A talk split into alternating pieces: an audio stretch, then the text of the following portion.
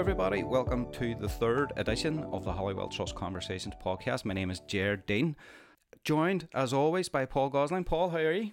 I'm very well, Jared, and you? Aye, dead on. Aye, dead on. Sure, we're tearing under these podcasts and we're getting on great. Um, so, Paul, this podcast we're going to discuss human rights and consider whether uh, there's about to be a major change in human rights legislation, which might have a significant impact here in Northern Ireland. Can you explain the background to that for us a wee bit, Paul? Yeah, thanks, Jared. Um, yes, there's a, a, political conversation, shall we call it, taking place at the moment, mostly within the Conservative Party, about whether the UK should continue to be a member of the European Convention on Human Rights and subject to the decisions of the European Court of Human Rights. Membership of the ECHR became more controversial in June last year when the court blocked the removal to Rwanda of an asylum seeker who arrived in Britain from Iraq. This, in effect, put on hold the British government's intention to deport large numbers of asylum seekers to Rwanda. But Paul, there was already debate about the UK's membership of the ECHR or the European Convention on Human Rights when Brexit was discussed. A bit of a blurred conversation, I think. Yes, I mean, it's essential that, that we understand what it seems some politicians didn't understand or perhaps chose not to understand is the fact that the European Convention on Human Rights and the European Court of Human Rights are entirely separate from the European Union. Uh, it was just wrong for some politicians to confuse the two during the Brexit debate. Uh, the UK were members of the convention before the European Union and its predecessors were formed. The UK were actually founder members of the convention back in 1950. The European Convention on Human Rights was conceived after the Second World War in an attempt to prevent any European country ever again acting in the ways that the Nazis did in Europe. It was actually proposed by Winston Churchill, which some younger members may not, listeners may not be aware, was actually the Conservatives' wartime leader in the Second World War. And it was drafted, the convention was drafted by British officials. Uh, today it has 47 members, which is nearly twice as many countries that are members of the European Union.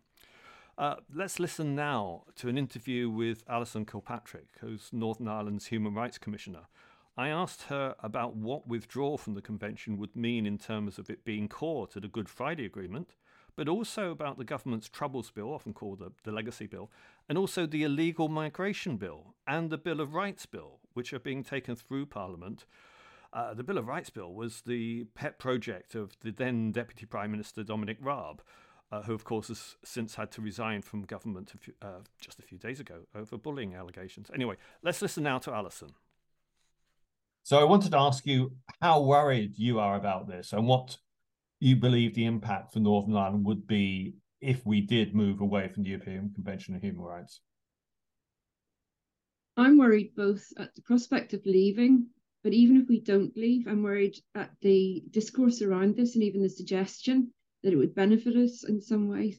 Um, I can see no benefit whatever and the evidence, if, if you call it that, the, the argument for leaving just doesn't merit uh, close attention. It just isn't correct. So all the reasons um, that we're told that we'd be better off for leaving are simply not true. So that being the case, I wonder why. Why leave something that has been of such a benefit for so many years? Why uh, make ourselves look bad to an international crowd? Um, why give up all that we've achieved? And, and I've seen close hand, you know, through the policing board, through the Human Rights Commission, and also in private practice as a barrister, just what real practical benefit this has brought us, particularly here.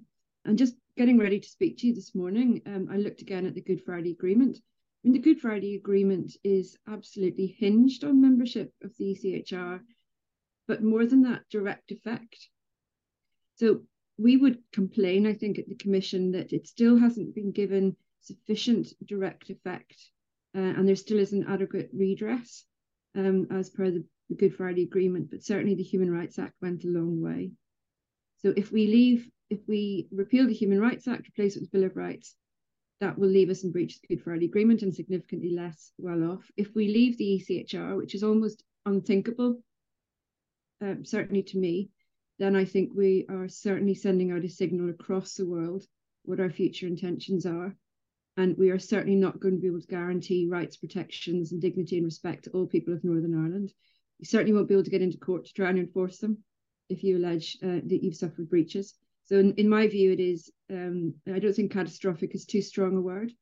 Clearly, the, the political context for this is the frustration within the Home Office, in particular, at the inability, as they see it, to um, remove uh, asylum seekers, uh, refugees from the UK to Rwanda in particular because of the impact of the ECHR. And what beyond that are the, the, the issues that the government is unhappy about with the ECHR?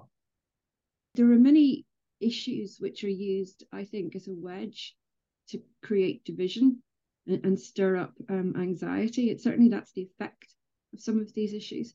And the, you know the so-called small boats is one of them. Simply isn't going to um, be affected by leaving the ECHR. But even if it was, it's about human dignity, and it's what we'd expect for our people if ever they needed to to, to move across the world. But anyway, aside from that, I suspect the issue is it's all those sort of hot button issues, those populist issues like prisoners' rights, like crime, like law and order, um, and giving the suggestion, making the suggestion that somehow those are strengthened if we leave the ECHR, or that somehow human rights undermines our safety and protection uh, and allows prisoners to take advantage or be released early. None of these things are true in my view um, and I've been looking at this for for thirty odd years.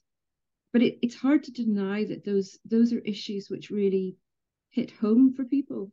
So if they are told consistently that they are less safe, that they are more likely to be attacked in the street, that the police are much less likely to keep them safe, of course, they start considering options like leaving the ECHR. But that's precisely what these sort of stories are designed to achieve. I saw uh, policing, and this this had a particular resonance in the northwest. I saw directly um, how a human rights approach and being a member of the ECHR and having the Human Rights Act changed the face of policing in the northwest. Um, following the Good Friday Agreement, that simply would not be possible. PSNI, for you know, for its faults at times, it gets wrong. It's hailed across the world as being a really good example of community-led, consent-driven policing and human rights compliant policing, and that was only because of membership of the ECHR and the Human Rights Act and somebody monitoring that. So I I I, I don't see any reason to leave. I see also only um, disadvantages of leaving. And what other things would you point to, Alyson, as benefits from our membership of the ECHR in terms of day to day life in Northern Ireland? There are so many. It, it can go anything from um, if you are a say you're an exec, a tenant of the housing executive and you face eviction from your home, you have very specific rights under the Human Rights Act applying the European Convention, which a judge is forced to take into account, which he or she didn't have to before. Um, so it has to be reasonable for you to have to leave your home. And that introduces a whole sort of, I suppose, a, an element of compassion and individual approach to cases that, that wasn't there before right through to health treatment, um, the, the conditions in a, a, hospital ward, as well as your length of time on a waiting list, your follow up treatment, access to education, your right to marry, your right, right to profess your religion, your right to go to a church. All of those things will be affected. Now, the um, protocol, now the uh, Windsor framework, tells us that it guarantees certain equalities um, going forward, just as a matter of um, those provisions, but that that simply wouldn't be the same. It wouldn't be underwritten by uh, or protected in the same way if we weren't members of the ECHR. We also wouldn't have direct access to the local courts, and that has people will ha- have seen how that can make a direct difference because you can have all sorts of rights on paper, but if you can't actually get into a court with resources to argue a case and have a lawyer who, who can do it for you um, in your local court and get an answer relatively quickly, then those rights aren't much use. Could you could you explain that a bit more detail, Alyson, in terms of local sure. process? And th- this is perhaps where, if we remained members of the ECHR, a person could still go to Strasbourg and bring a complaint to the European Court of Human Rights. However, it would take years. It um, is very unlikely to have a, a real direct impact um, back home. And the government can, in certain circumstances, simply ignore, and it has in, in, in some cases because of the Human Rights Act, which brought the ECHR into effect in Northern Ireland, uh, you can go to your local judge, should it be magistrate, district judge, right up through to the Court of Appeal in Northern Ireland. And you can ask that judge or judges to consider your human rights, um, should it be in Belfast or Strabane or Derry. And that judge can make a determination and an order, can order a public authority or government, if necessary, to take certain steps to make sure that your rights are, are complied with in the future. That's hugely significant. Now, you wouldn't be deprived necessarily your rights under the ECHR by removal of the Human Rights Act, so long as we stayed a member of the ECHR. But if we left the ECHR as well, you have absolutely nowhere to go. And what it says is that the, those standards and rights which we held dear across Europe and which people in Northern Ireland thought was going to be the, the levelling up in Northern Ireland, to use someone else's words, uh, it was going to make us all equal because there were objective standards across Europe which civilized nations had agreed. That's gone. We no longer have that standard. We don't learn from our neighbours across Europe. We don't benefit from their um, jurisprudence we don't benefit from load sharing across Europe, which is, is also of, of tremendous effect. But just the, the, this notion of actually having a direct remedy in the courtroom, as I say, as a practicing barrister, I, I can tell you that the impact and effect of being able to walk into a local courtroom with your local lawyer of choice and tell the judge that your human right has been breached and that he or she should do something about it is hugely significant and it, it, it simply cannot be replaced. Now, alongside the conversations about the European Convention on Human Rights and our continued membership, we've got the British government bringing forward new legislation on the UK Bill of Rights, which is separate from the conversation we have around Good Friday Agreement and the Bill of Rights uh, promise that was in there. Can you say what the impact would be if the UK government actually proceeds with its own Bill of Rights and that is enacted? So, in terms of the, the so called Bill of Rights for the UK, is not a an attempt to clarify and enhance rights. It is, in my view, having read it, including the explainer document, it is an attempt to limit rights and rebalance in the sense that some people will um, receive fewer rights than others or will have a different process for enforcing those rights than others. And that seems to me to be the key point about this Bill of Rights it's not necessarily the rights themselves, but the recipients of the rights which seems to have caused objection.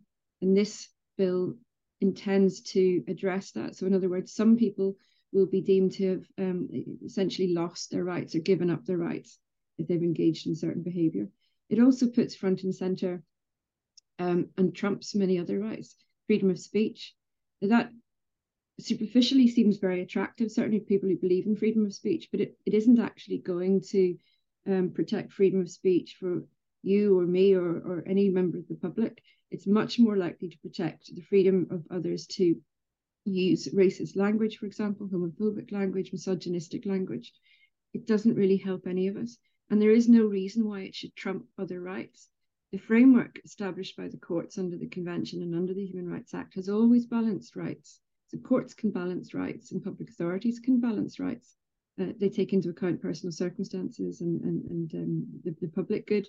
Individuals don't always um, override the um, needs of others, but that's already perfectly protected, in my view, under the uh, framework of the convention as applied by the Human Rights Act. Now, a lot of this is connected to a political agenda in relation to refugees and asylum seekers. Would their circumstances be negatively impacted if the UK government's Bill of Rights proceeds? potentially this is where it gets slightly awkward because on the one hand it's not human rights or the membership of the ECHR or the Human Rights Act which affects government's ability to, to, to decide policy on what it does with asylum seekers and refugees. But what it does is that um, if that person puts foot down in our territory, then they also have human rights like everybody else. Now, I don't think anybody, if asked that question, would say they shouldn't have human rights, the basic human rights, the fundamental human rights. It may make it more difficult to put them in appalling conditions.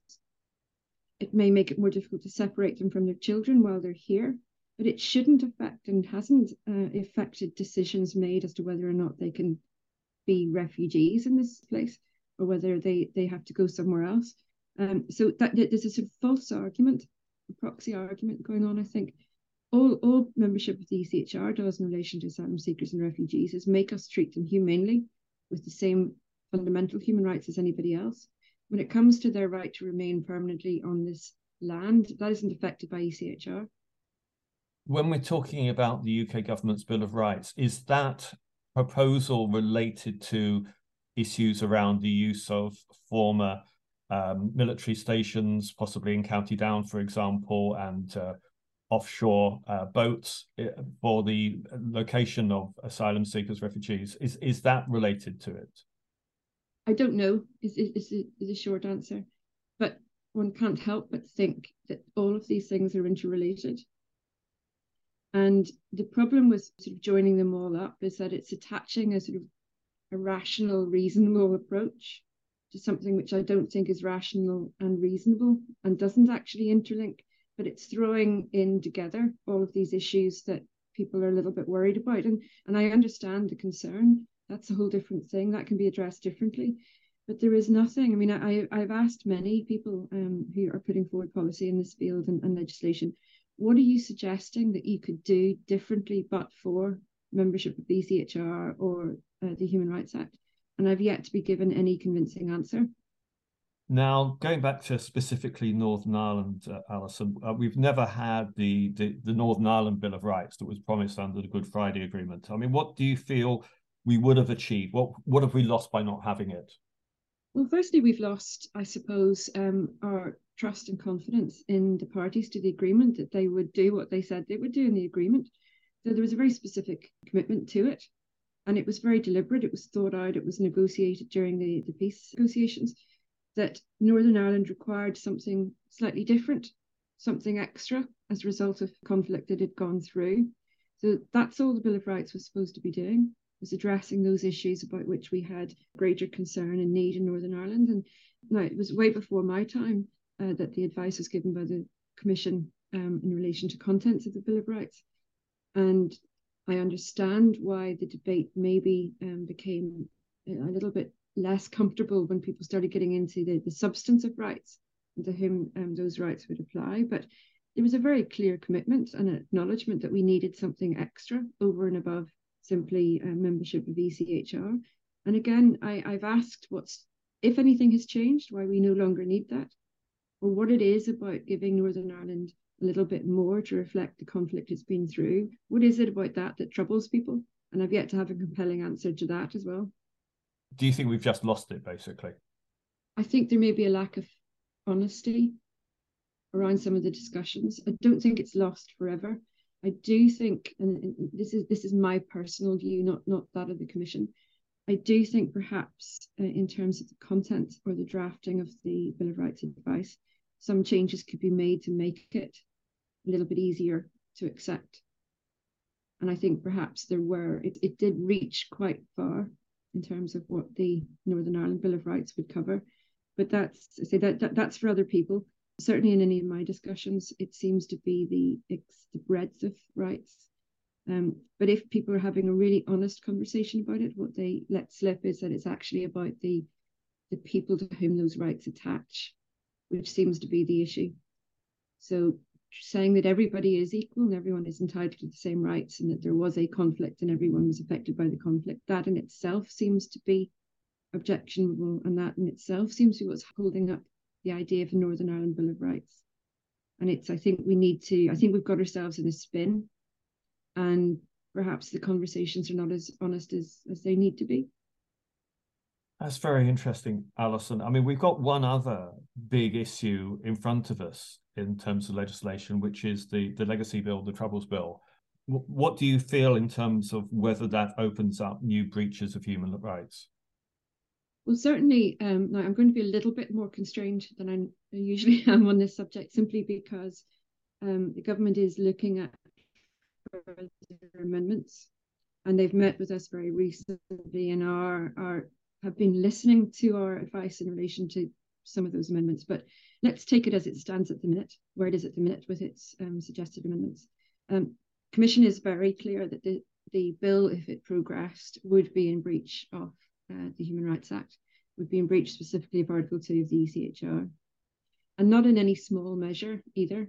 It would be a fundamental breach of the ECHR because what it would do is say that firstly, the right to life in Northern Ireland um, cannot be effectively protected because there is no investigatory obligation the reason we have this requirement for an independent Article 2 investigation, where particularly um, the state may be implicated, is that it is the only way, really, of ensuring that the right to life, the substantive right to life, is protected.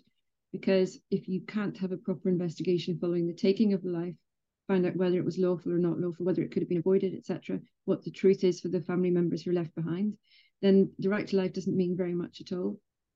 And what this bill is trying to do, and they, they do say say this themselves uh, in the opening, what this bill is trying to do is legislatively draw a line and say nothing can be reopened beyond a certain date. Approaches like that have been adopted in some parts of the world, but not to close down everything, including inquests, civil claims, criminal prosecutions. And even the South African model, which people often um, uh, use as, as an example of how the sort of truth and reconciliation process can be a very positive thing, even in South Africa, and it, it followed directly the peace um, talks there. It didn't wait 25 years, followed directly, which is important. But also, it did not close down all inquests, civil claims, and prosecutions. You know, there's still stuff being uh, considered in the courts in South Africa now. So this is wholly unique. This is way beyond even the South African model. And my biggest concern is that it is not independent. It is not by again by design. It is not independent because it has been brought within uh, a commission appointed by the Secretary of State. Much of the guidance and decision making will be that, that, that materially will affect the operation of this commission will be made by the Secretary of State. That's not independent, but it's closing the door on all those deaths, murders, tortures, uh, kidnappings, etc. that people are still troubled by. And the fact that for many years they didn't have the truth or they were told something very different to what actually happened, and, and we know that categorically now through some of the reports that have followed, that has enhanced the pain and suffering of the people certainly that I've met. They feel like they're they're still living a lie, that their relatives who were killed or, or, or, or injured have been maligned, and that there is no chance of, of fixing that. And the only chance of fixing it was through courts. So they trusted the judiciary for the most part. We have an independent judiciary, and they have done a really pretty good job over the years of trying to bring some measure of truth and light onto these cases. And the Ballymurphy inquest is one example that's always given. The relief of pain that brought to those families uh, was palpable. And the inquiry in Derry as well, Bloody Sunday inquiry. If we hadn't had the Saville inquiry, I mean, the the, the rawness of the pain in the city would never end almost. It doesn't go away. And I've met um, many people affected um, who are families um, for the the Kenova investigation, which I know you'll know about, come to forefront again recently. The alleged agent Stakeknife. Um, I've met quite a few of those families, and the pain is very real. It's not going anywhere just because government tells them that the courts are closed down to them. If anything, it's getting worse because of that. And certainly, people were in touch, traumatized, genuinely traumatized at the prospect of the state removing any possibility for them to ever get any answers. People are realistic. They're also very accepting that there is, you know, there is a limit to what can be achieved in terms of having people in front of a courtroom and prosecuted and sent to prison. But they want something, and the very least they want is truth and some sort of acknowledgement and justification. And in many cases, uh, just just a recognition that lies were told about their loved ones in some of those cases, and that's it was very easy for somebody else to tell them that really for everyone else's sake they need to you know get over that and, and move on they've already accepted huge amount. They're the ones who have accepted probably most of the pain in this and we're asking them to do it again. They have got over the past. All they want is is is the law to do what the law is supposed to do for them and for their families however long ago it was. It was it's the rest of us who are holding things up it seems to me and the people who can actually make this happen, who are holding things up, they need to be reconciled, not necessarily the victims and survivors.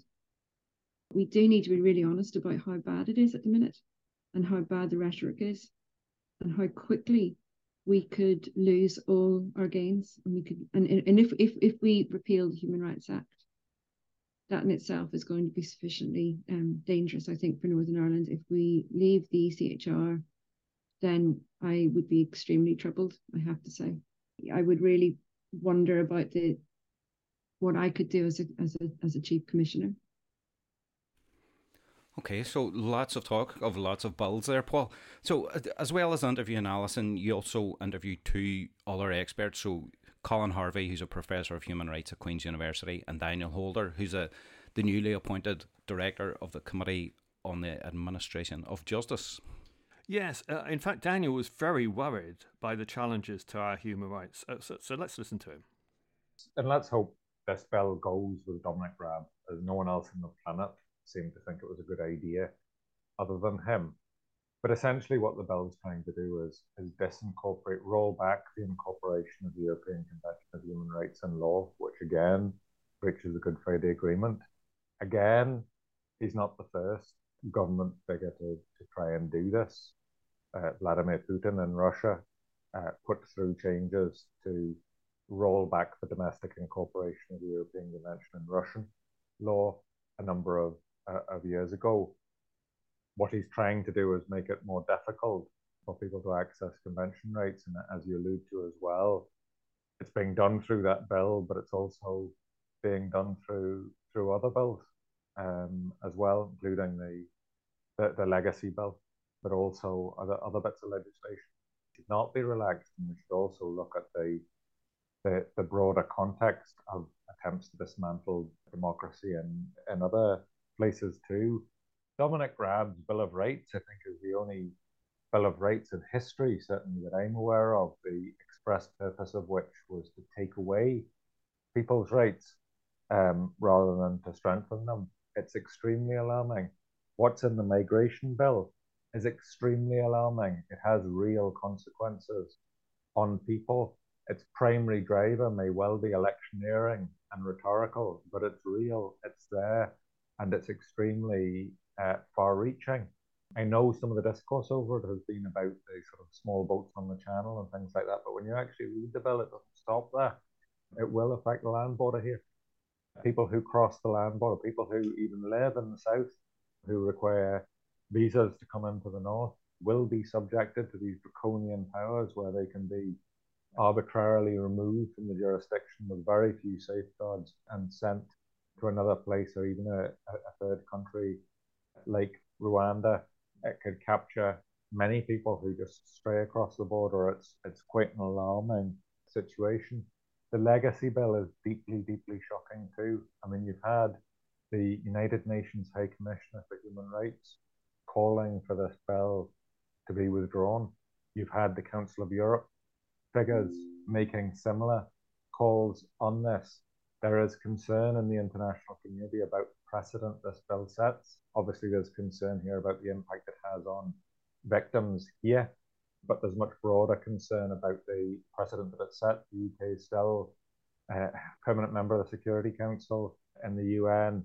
Um, other states will use this as an example. If you think about what the legacy bill does, I mean, well, first of all, for the first time in our peace process, there's been implementation issues that you've alluded to. But the legacy bill actually involves the current British government, Boris Johnson's government as it was, tearing up one of the existing bilateral agreements of the peace settlement, Stormont House Agreement, and just binning it and coming up with something else. And coming up with something else with the express purpose, and Brandon Lewis himself said this when he introduced it, of ending investigations into the into the military. And what the bill will do is essentially three things. Um, one is it grants a very broad amnesty for applicants who don't have to give any new information to a new legacy body. The second thing it does is it will progressively shut down absolutely everything else that's already up and running the inquest system, police investigations, the Jon Boutcher, Kenova um, type called in investigations, police ombudsman's legacy investigations, even civil claims and civil litigation. So this bill just shuts down everything at a time it's actually most delivering information recovery with teeth for victims and families. A lot of these processes have been thwarted over the years. It's a testimony to the battle of families and and the, the, uh, the lawyers, the advocates, and others that we're now getting to a situation where we're getting a lot of information recovery out of the existing mechanisms. They're now all going to be closed down. And the third thing is they'll then be replaced by a body with far more limited powers that's under considerable degree of control uh, by Northern Ireland Office office ministers. It's an absolute disaster. No wonder UN experts have called it a flagrant breach of the UK's international legal obligations. Council of Europe said it will breach the European Convention on Human Rights in its in its current form. Yet uh, it's being pushed through regardless, and regardless of its breaches of the Good Friday Agreement as well. Now, uh, as well as Daniel, Colin Harvey provides actually a more optimistic note for us to end on today, uh, suggesting that some of the noise we're hearing about legal reform of human rights is just pre election rhetoric, you know, in the run up to the council elections and also the general election next year, uh, rather than, in his view, serious proposals. Anyway, let's, let's listen to Colin. Well, starting point really, and we're thinking at the moment about the 25th anniversary of the Good Friday Agreement, that human rights and equality are central to that agreement. And if you like it, a number of promises were made. One of those was the incorporation of the European Convention on Human Rights into Northern Ireland law. And that obligation has been fulfilled through the Human Rights Act and actually the Northern Ireland Act provisions as well in relation to that. So you have the current government in Westminster talking about repealing and replacing the Human Rights Act and making occasional noises about the European Convention on Human Rights. So it's a deeply worrying time. Uh, and if you add to that the fact that the Bill of Rights promised in the agreement has never, in fact, been been delivered, that would build on all of that, you know, it's it's quite concerning that at the 25th anniversary of the Good Friday Agreement, we don't have a Bill of Rights, but but actually we're having a conversation on holding on to what we have at the moment. Actually, that's the primary discussion. Uh, another context is the legacy legislation. You know what's being proposed in relation to immigration and asylum, and across a whole range of areas. We're really in what what is, I think, essentially a, a human rights crisis. But I just want to raise a point as to how real this is, Paul because um, my strong sense, and I've been picking up this uh, from others as well, is that, that the Human Rights Act uh, may well survive and that the attacks on the European Court of Human Rights and the European Convention of Human Rights are essentially political rhetoric being deployed for essentially partisan political reasons. Uh, you know, with an election, a Westminster election on the horizon. So my sense would be, and I may be wrong, is that the Human Rights Act may actually survive and that the the attacks on the European Convention on Human Rights and the European Court of Human Rights, as they've been in the past, are are political hot air, to be candid, that, that they don't intend to leave the European Convention. Obviously, the additional uh, problem that they have is uh, not only dishonoring uh, the Good Friday Agreement, but what they've actually signed up to and agreed with the European Union in terms of, for example, the Trade and Cooperation Agreement and the implications there if they were to walk away from the European Convention on Human Rights. So I just wonder to what extent this is all partisan political rhetoric. Uh, with an election in mind uh, and how real some of this actually is. But we'll see in the weeks and months ahead. Okay, so well, thanks to Alyson, Daniel, and Colin for their time um, and whose insights were very, very valuable. So valuable, in fact, that we're going to run the full interviews on the Holywell Trust website alongside the, the, this podcast as well.